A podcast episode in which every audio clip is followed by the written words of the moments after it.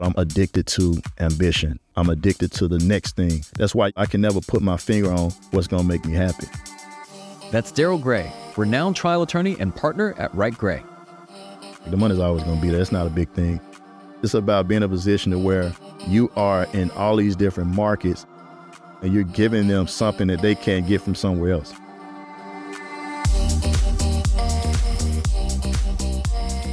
I'm Michael Mogill, founder and CEO of CRISP, the nation's number one law firm growth company. I've built my business through practice, not theory. CRISP started with just $500 to my name and has grown to over eight figures in revenue over the last few years, earning a spot on the Inc. 500 list of the fastest growing private companies in America. Our approach has been to take everything we've learned about generating massive growth within our own organization and help the country's most ambitious and committed law firm owners do the same for theirs. In each episode of this podcast, I sit down with innovative market leaders from the legal industry and beyond to learn from those who thrive in the face of adversity, challenge the status quo, and define what it means to be a true game changer.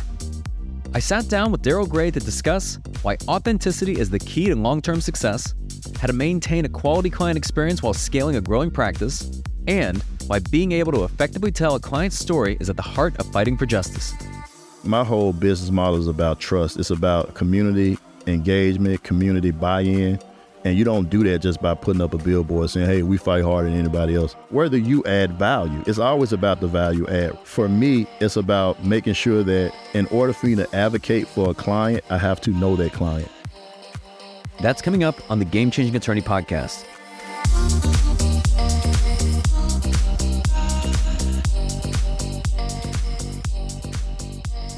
Before we begin today's episode, I want to remind you that we aren't beholden to any sponsors or run any ads on this podcast. This allows us to present all of our episodes raw and unfiltered. I'm not going to push any made to order meal services on you or try to save you any money on your car insurance. That being said, I have one small request. If you receive any value from this podcast, please give it a five star review. Pay the fee so we can keep this podcast free. All right, Daryl, welcome to the podcast. Glad to be here. I'm excited. I'm excited to have you here. This has been this has been a long time coming. I know you guys are in New Orleans, but every time you and I chat, you're always talking about growing up in Memphis. So, oh man, what was that like, and like, and how did that kind of shape you into the person you are today? You know, it's funny you you led with that. Man, growing up in Memphis was a confounding experience, right? Because you know, I grew up. I was raised by a single mom. My dad was murdered when I was like six years old. My mom raised us I didn't grow up in abject poverty, but I didn't grow up with anything, and I didn't know that. And it's a really it's an interesting thing. And all my friends always tell me, "Why don't you talk about how you grew up? Nobody really knows you. They just look at you and see the success." Well, obviously, you know this. Success isn't overnight. The only thing overnight is parking. That's all the time you're gonna find something that happens overnight. But I grew up in an environment that was, and I grew up during the crack era. You know, everybody talks about that if you if you're familiar with the show Snowfall. I grew up around all of that kind of stuff. A lot of my friends' parents were on drugs. You know, I'm talking about mom and dad. We had parents that were in the streets doing all kind of things and, and addicted to drugs, and they would walk us to school in the morning. You know, one of my friends, I remember this like it was yesterday. One of my friends' mother was a prostitute, and she would walk us to school almost every morning. But guess what? I didn't know anything was wrong with that. You know, I didn't know there was a problem. Taking that and juxtaposing it to how my household was. And I grew up in a very, very loving household. I didn't have the same struggles that a lot of people that I, my friends that I grew up with had. You know, I didn't have parents that were on drugs. You know, my family wasn't on drugs. They they went to work every day. My grandfather was a um, an AME minister, and he had five girls, and we all kind of grew up in the same house. So with my grandfather being an AME minister, if anybody out there knows anything about the AME Church, it stands for African Methodist Episcopal Church. And a lot of those ministers, most of them, as a matter of fact, the pastors have college degrees. And my grandfather got his college degree when, in 1960. So you take that, and everybody, all of my aunts have college degrees. One of my aunts has a PhD in nursing. My mom was an elementary school teacher. We actually graduated college together, but she worked for a long time before she went back to school and finished college. So I grew up in a household that valued education within a community that was ravaged by drugs and crime. So I got a chance to see everything and I got a chance to put values on things that were important. And one of the biggest things that I put value on was humanity. I always see people as people. I don't judge. It's not my place to judge anybody. And I think when you start to look at that process of evaluating human beings, that's what made me the lawyer that I am. I get an opportunity to say, you know what?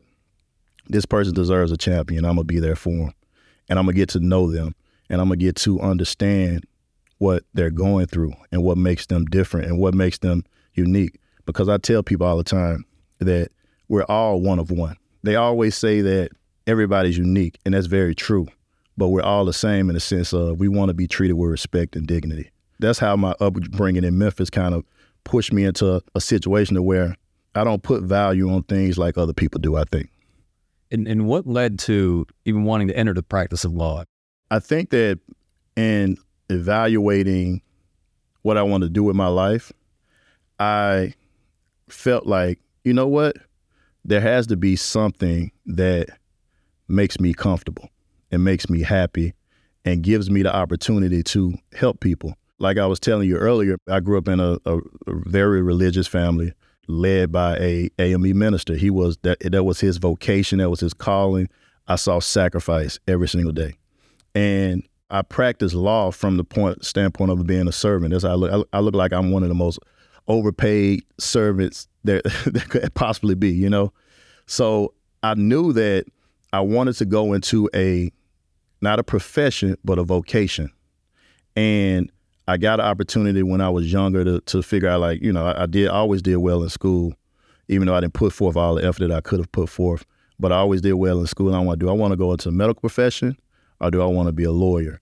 And after I looked at it and I, I made the choice based upon lawyers seem to help people, people that look like me more than than doctors could. Like it's just it seems as if the practice of law was just ripe for change. On the way to you know going to law school, becoming an attorney, then entering the practice of law, like what were some of the challenges that you experienced?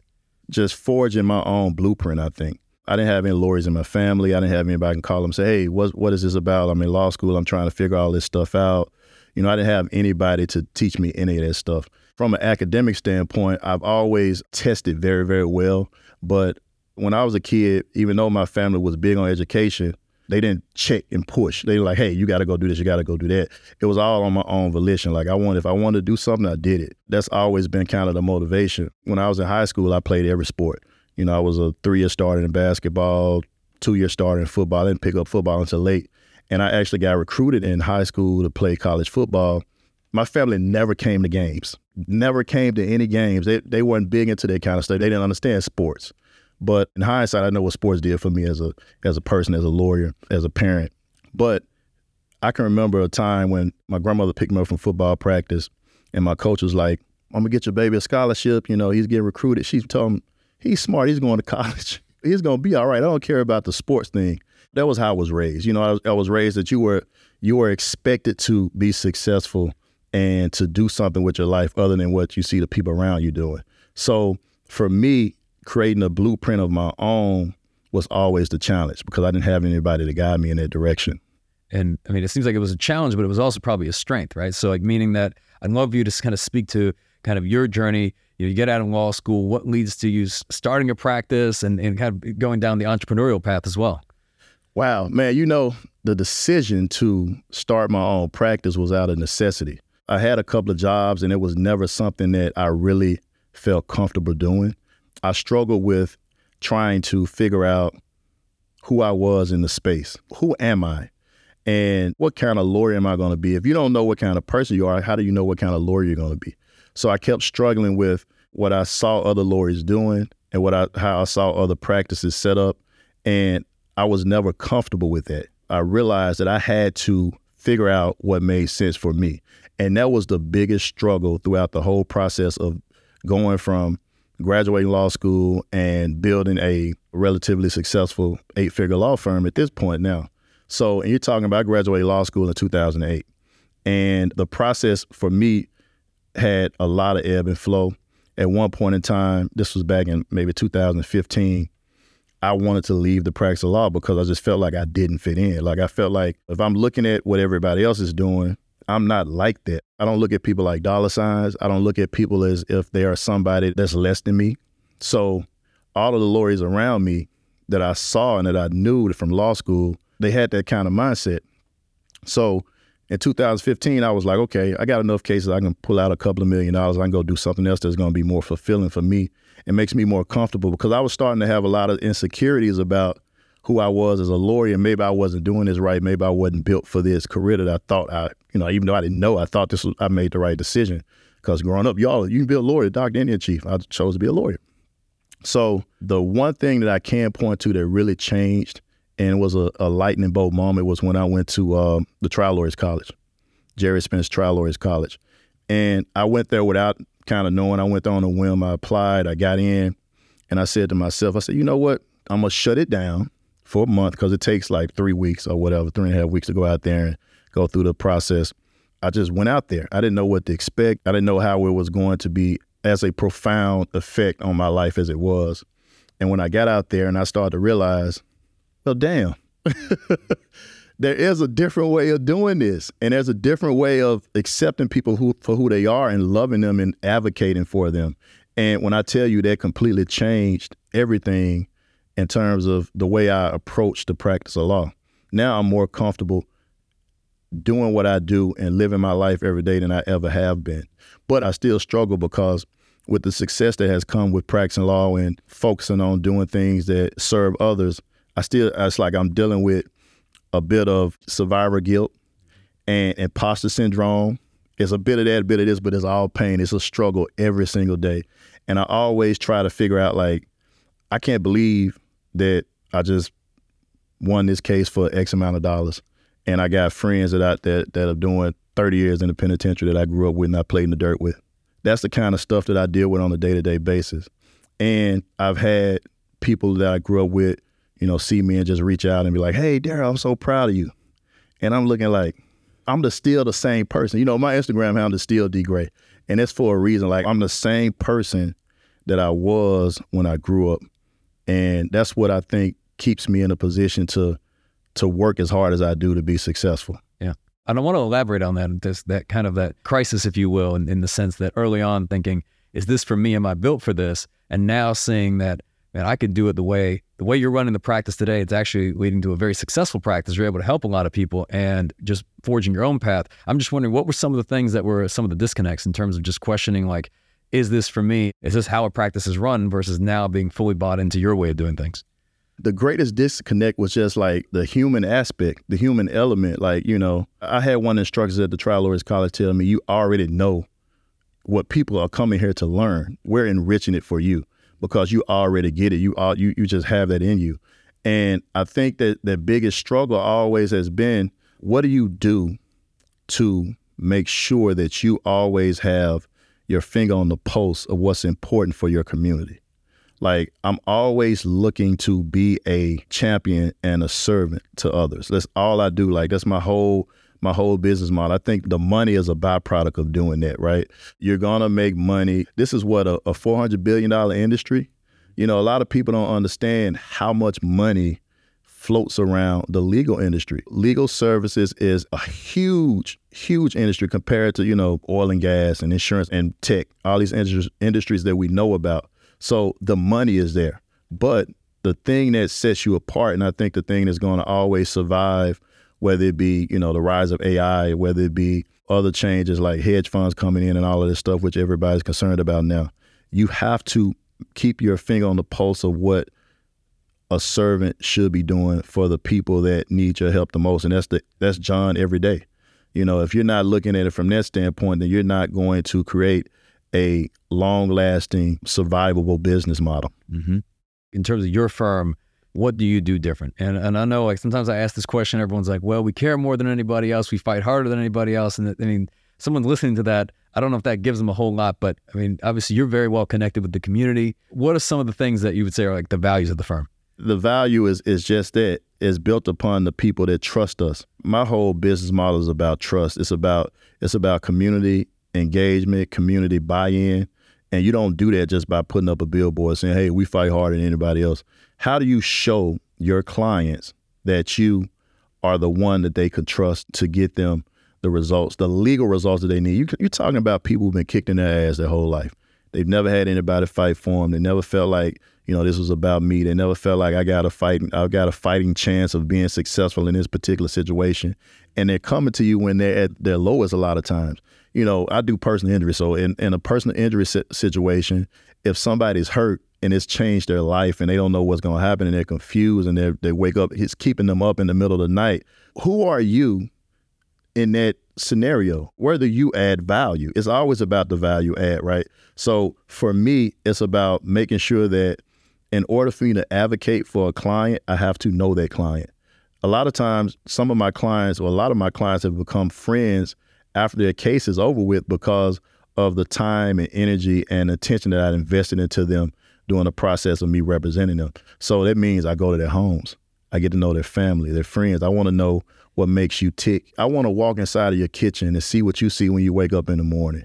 I want to know how you interact with your kids and your family. I want to know how they feel about what happened to you with this accident, how you changed. They may not tell you that, but I want to build a relationship with everybody in this circle. So when I speak on your behalf, I'm doing so from a standpoint of complete knowledge.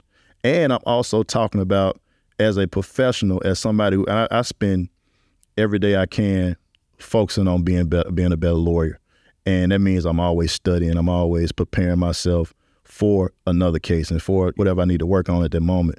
But I always take time out to engage with my clients and get to know them individually and get to know their whole situation and the scenario that brought them to the point to where they needed my help. Obviously, your practice has grown tremendously. As the practice scales, what kind of challenges does that introduce? I mean, uh, uh, obviously, with, with thousands of clients, it's it's hard to get to know each one individually. So, how do you scale that when making sure that you have that level of attention to detail for for every client, every case? You know, that's that's one of the biggest struggles. That's one of the hardest things to do when you're growing. Practice starts to to blossom. You know, like I, I, talk about, you know, just AI for instance. I I can't wait till it gets to a point to where I can replicate myself through artificial intelligence because, you know, you can't expect everybody to be you. That's impossible. Nobody's going to have your DNA. Like I said before, everybody's a one of one. And I know a lot of times my clients struggle with I want Daryl to represent me. I want Daryl on my case.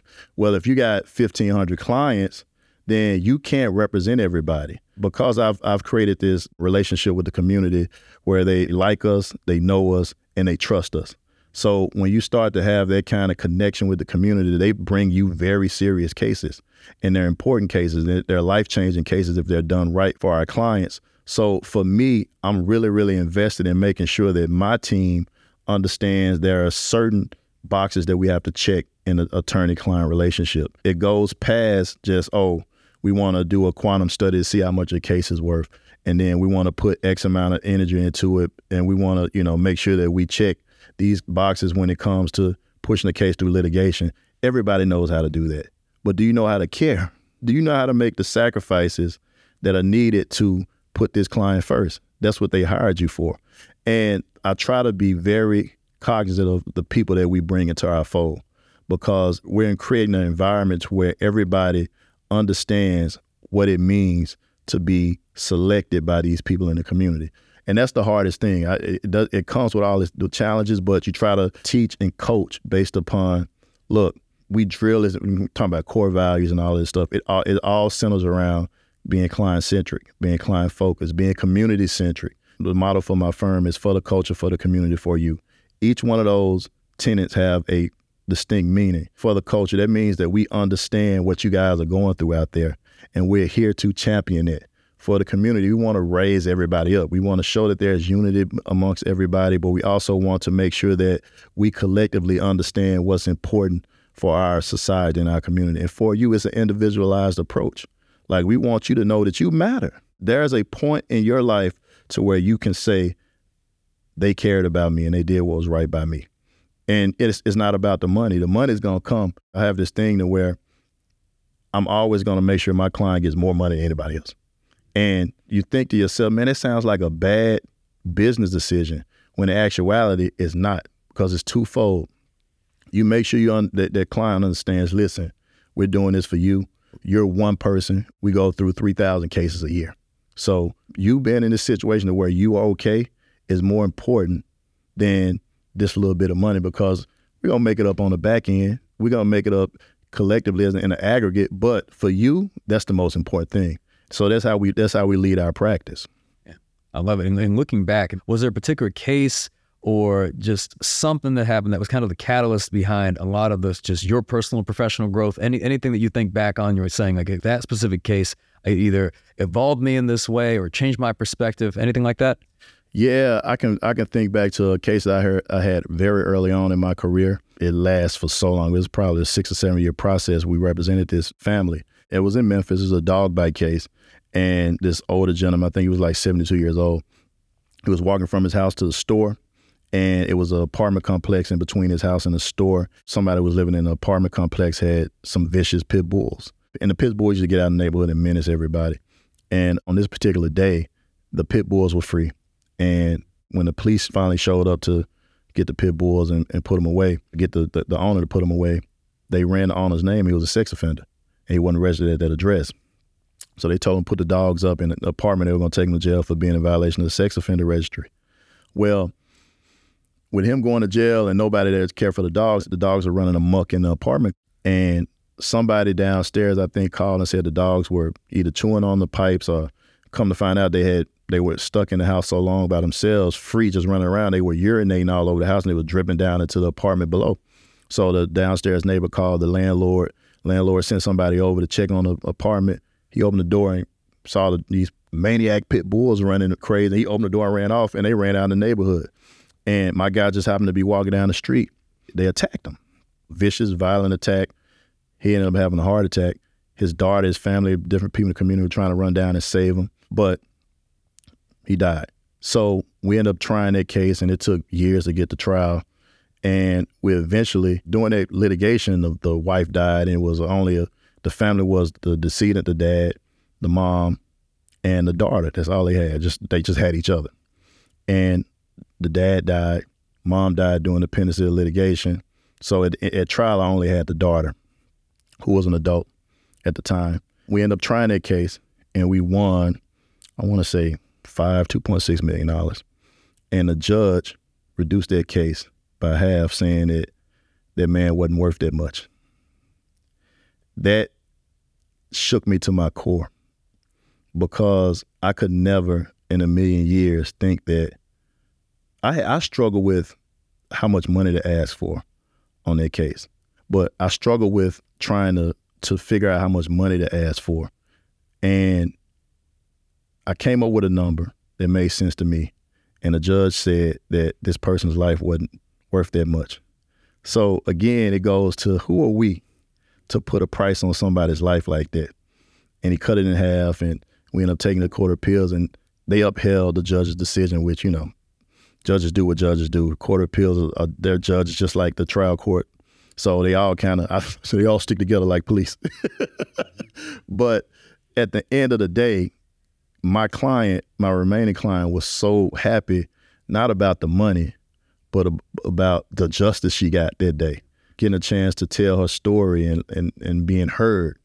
And fast forward after that trial, maybe two, maybe three years after that, I walked her down the aisle. She didn't have anybody left. And she called me and said, Could you walk me down the aisle? And I did. And we've we've been close ever since. That's kind of the thing that you give a little bit of yourself every time you take on somebody's case because you can't do it any other way. Like it's just not about the money. You know what I mean? Like I just can't focus on, oh, how much is this case worth? Oh, I take that case. I, I'll put some energy into that. If I take your case, I'm going to war for you that's how I was raised. Like, you know, I talk about that all the time. Like, you know, a warrior doesn't fight because he hates what's in front of him. He fights because he loves what's behind him. That's how I am. That's how I was raised. That's what was instilled in me as a child. And that's just, I don't even, I feel completely at peace and comfortable with being in a situation where I'm fighting for somebody. And I know you and I have talked about this before. I think the other side of that story, when you look at it, is like, there are not a whole lot of lawyers that would even take a case like that. Oh, yeah. You know, you look at where the liability is, you're pursuing it for six, seven years. Like, what, what compelled you to do it? You know, I look at this like as a vocation. I don't look at it like as a profession. I just feel like I needed to fight for that family. And I, I mean, I was told by buku lawyers that, oh, there's a dog shit case, like for lack of a better term, it's a dog shit case. I'm not taking I, I can't work. I wouldn't take that case. And then when I got all of that money on the quote unquote money on that case, people like, oh, he's not going to collect. He's going to, they stroked the check. I knew everything. Like I, and that's another thing too. When I get involved in a case, I'm down in the nitty gritty. I want to know every single thing about every aspect of that case because I need to know that. I'm obsessed with knowing every part of a case so I can I can put forth my best efforts. You're a competitive guy too. so I was going to ask you about this. I mean, I would say the legal profession is, is, is, fairly competitive, but then you take it to another level. You and I have talked about this as well. It's almost, there is that level that probably makes people almost, you know, a little bit uncomfortable. Like, Daryl, I'm worried about you kind of thing. Like, I'll never give you a hard time. I understand it. But what do you think that is?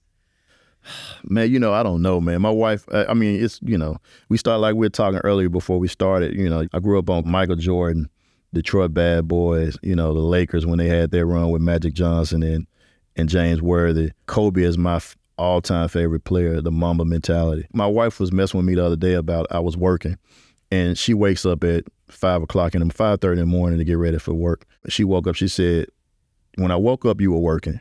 I came home because my office is right off the the bedroom." And she was like, It's 11 o'clock. I'm getting in bed. You're still working. You hadn't moved. And then she woke up the next day. I was still working.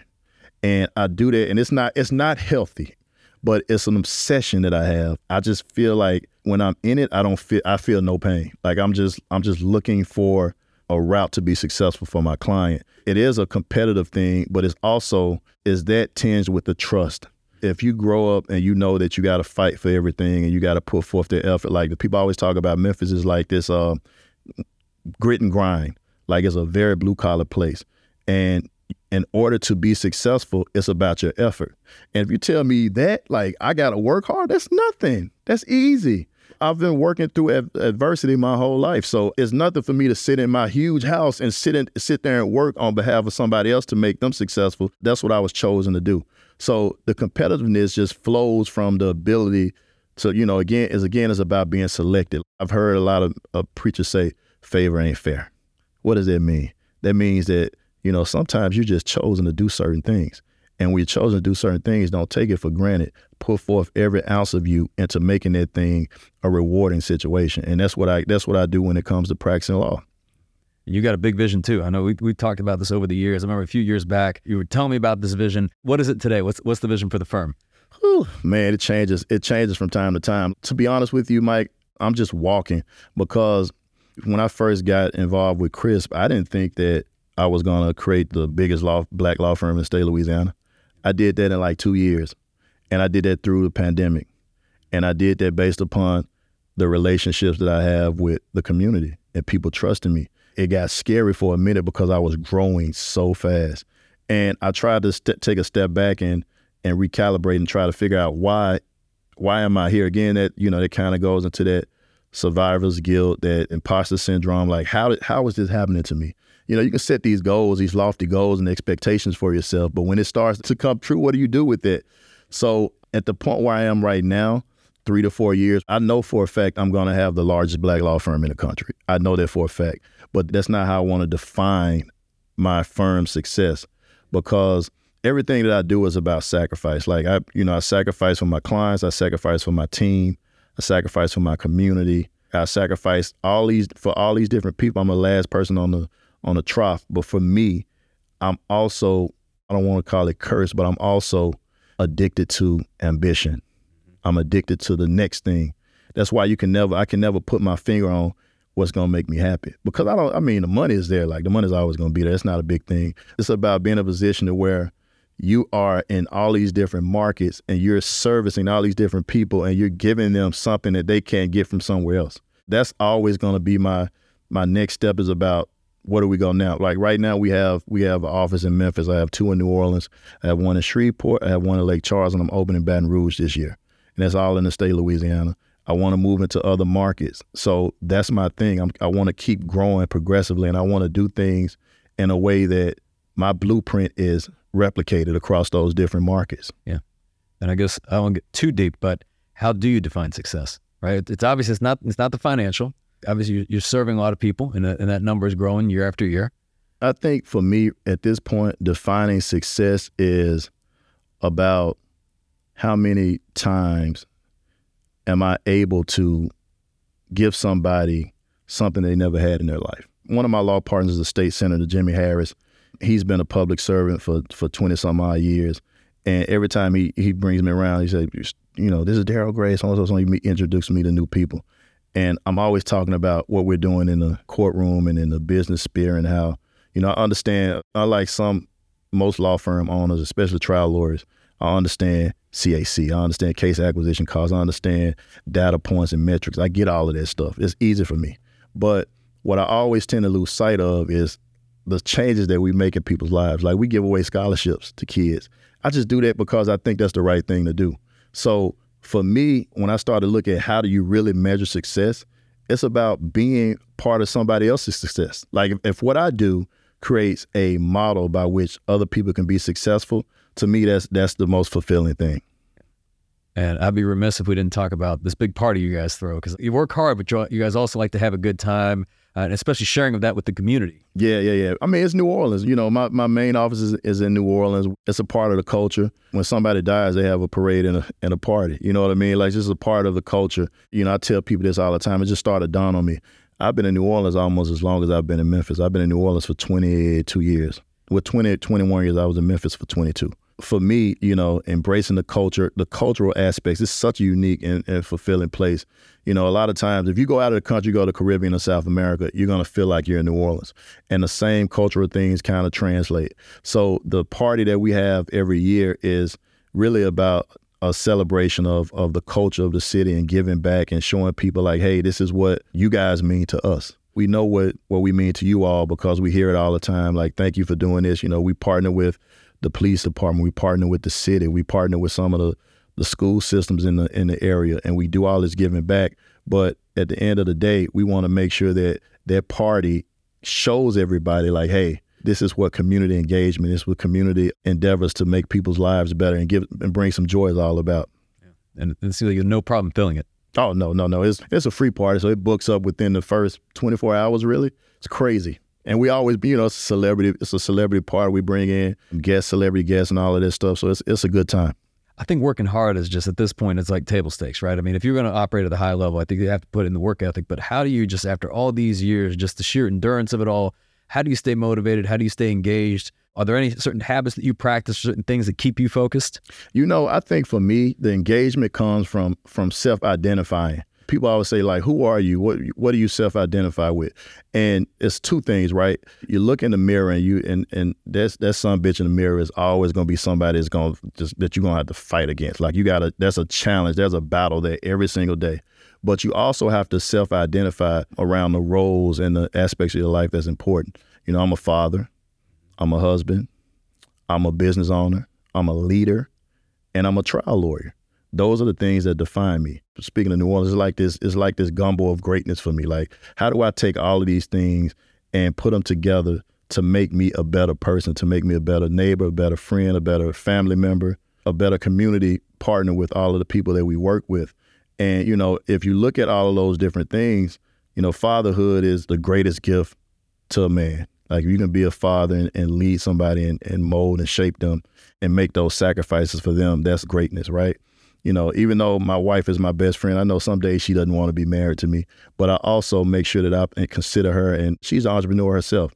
So we have that connectivity from that standpoint, and we all we try to support each other to the best of our abilities. When it comes to being a business owner, you know, what is that about? That's about sacrifice. That's about motivation, motivating people, being, you know, letting people know that they matter, being a guide, a guide through difficult situations. I consider myself to be a field general right? I'm always going to have blood and, and mud on my boots. I'm always going to be right there in the trenches with the people that I work with. So leadership and being a business owner kind of really go hand in hand when you start to really think about it. Because when you're a leader, you got to be smart enough to know when to listen, when to talk, when to lead, when to follow. And sometimes you got to talk to the point where you got to shake heaven and earth. And that's where it kind of flows into being a trial lawyer. You know, being a trial lawyer is probably the most addictive thing that I've ever been involved in. I could not have another drink. I can I can give up cheeseburgers and hot wings. I love both of those things, right? But the idea of sacrificing it all, like your time, your energy, your emotions, putting it all on the line for somebody else, the passion that goes into trying cases, it's this thing that burns inside. You can't even, you don't, it's hard to talk about it with people who don't, like you're a business owner, you've grown something substantial, so you get it. But most lawyers, they can't understand unless I consider trial lawyers to be like the fighter pilots of our industry, right? Because it takes all of this work you got to get there, and it's the you know it's the dedication that it takes to be successful at it. It doesn't stop. Being a trial lawyer just it's it's the drive that's required to harness the passion and not let it destroy you. You know, it takes a lot of discipline. You got to know when like I can't do this. I got to I got to shut it down for three weeks to get prepared for this trial that's going to last for four days. That's a lot for people. When you got disposable income, you got all this other stuff that's going on. That's a lot of sacrifice to make. But it all centers around doing what needs to be done to continue to be a servant to other people. Yeah. And, and it seems like you've done an amazing job. I know some people like the success, it goes to their head. You know, they get the silk sheets and, you know, they no longer have that same level of fire burning within them that they did when they first started. Like, what are some of the ways that you've been able to stay grounded? Being around normal people. It's funny. I don't really hang around a lot of lawyers. My friends are just just normal people. Like I, you know, one of my closest friends is a fireman, and I hang out with some police officers. I just got normal folks that I hang around with, and I don't let the fact that I'm a lawyer define really who I am.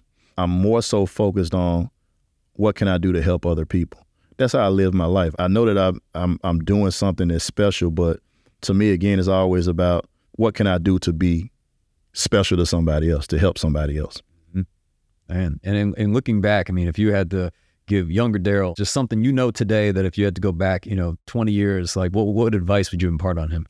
Keep fighting, young ruler. Keep fighting, king. You're gonna be all right. You just got to keep focusing on what's in your gut.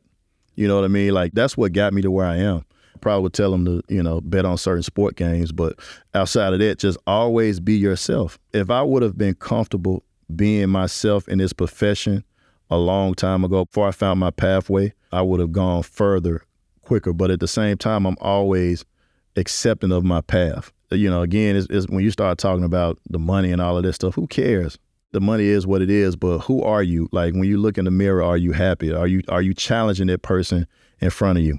Yeah. So it's like no finish line. No, absolutely not. You know what I do after I, after I get a good result on the case? Go beat the shit out of myself. I question everything. I nitpick myself. I torture myself to figure out if I could have done something different, if I could have done something better. There's never a day to where I'm going to be like, okay, I've done enough. You know what I mean? It's always about keep challenging yourself, keep pushing yourself, keep finding what you could do to do this better, to make a change. To your point, I know you kind of hinted at it earlier. It's almost like a blessing and a curse because on the one hand, it's like the way that you are is really, really great for doing the work that you do. But at the same time, it's probably somewhat of a curse. There's probably somebody listening saying, man, why can't he just enjoy himself?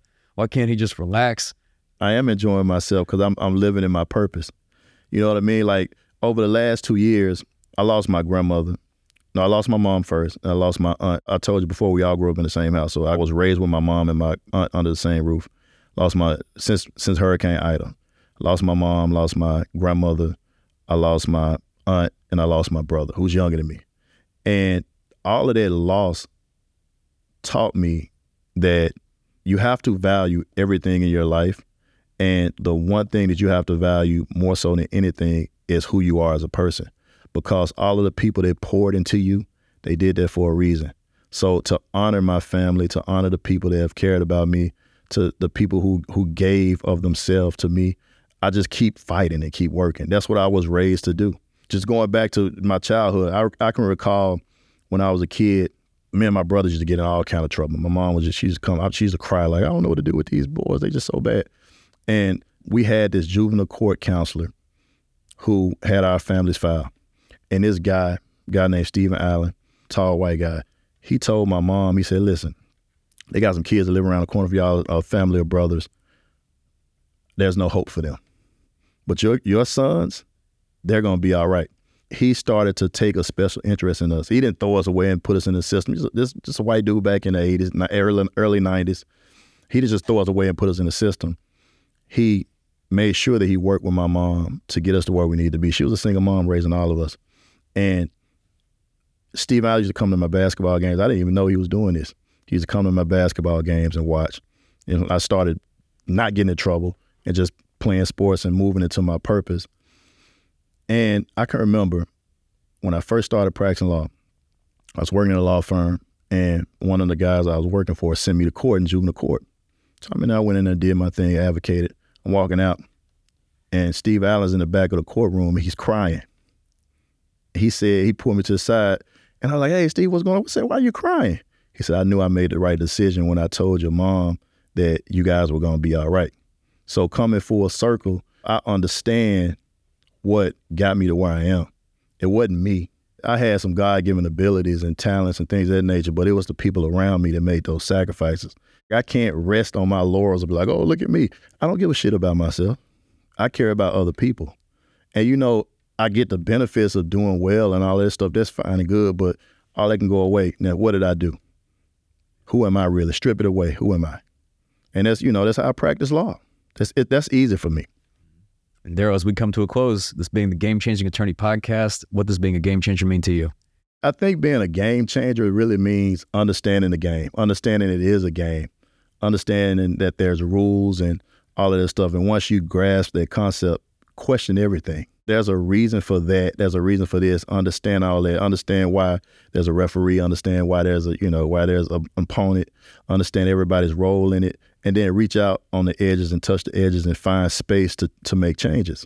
You know, there's always room to be innovative. There was somebody before Michael Jordan. There was Kobe. There was LeBron. There's always room for the space to be changed. And it's about you doing what you can to understand the space, respect it, honor it, but but also upset it.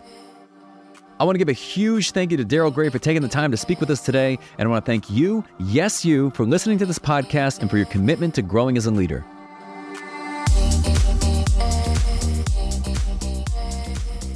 If you found this episode valuable, here are three free ways that I can help you grow your law firm. Number one, download the first chapter of my book absolutely free at gamechangingattorney.com. Number two, you can shoot me a text at 404 531 7691 and I'll answer any question that you've got for me.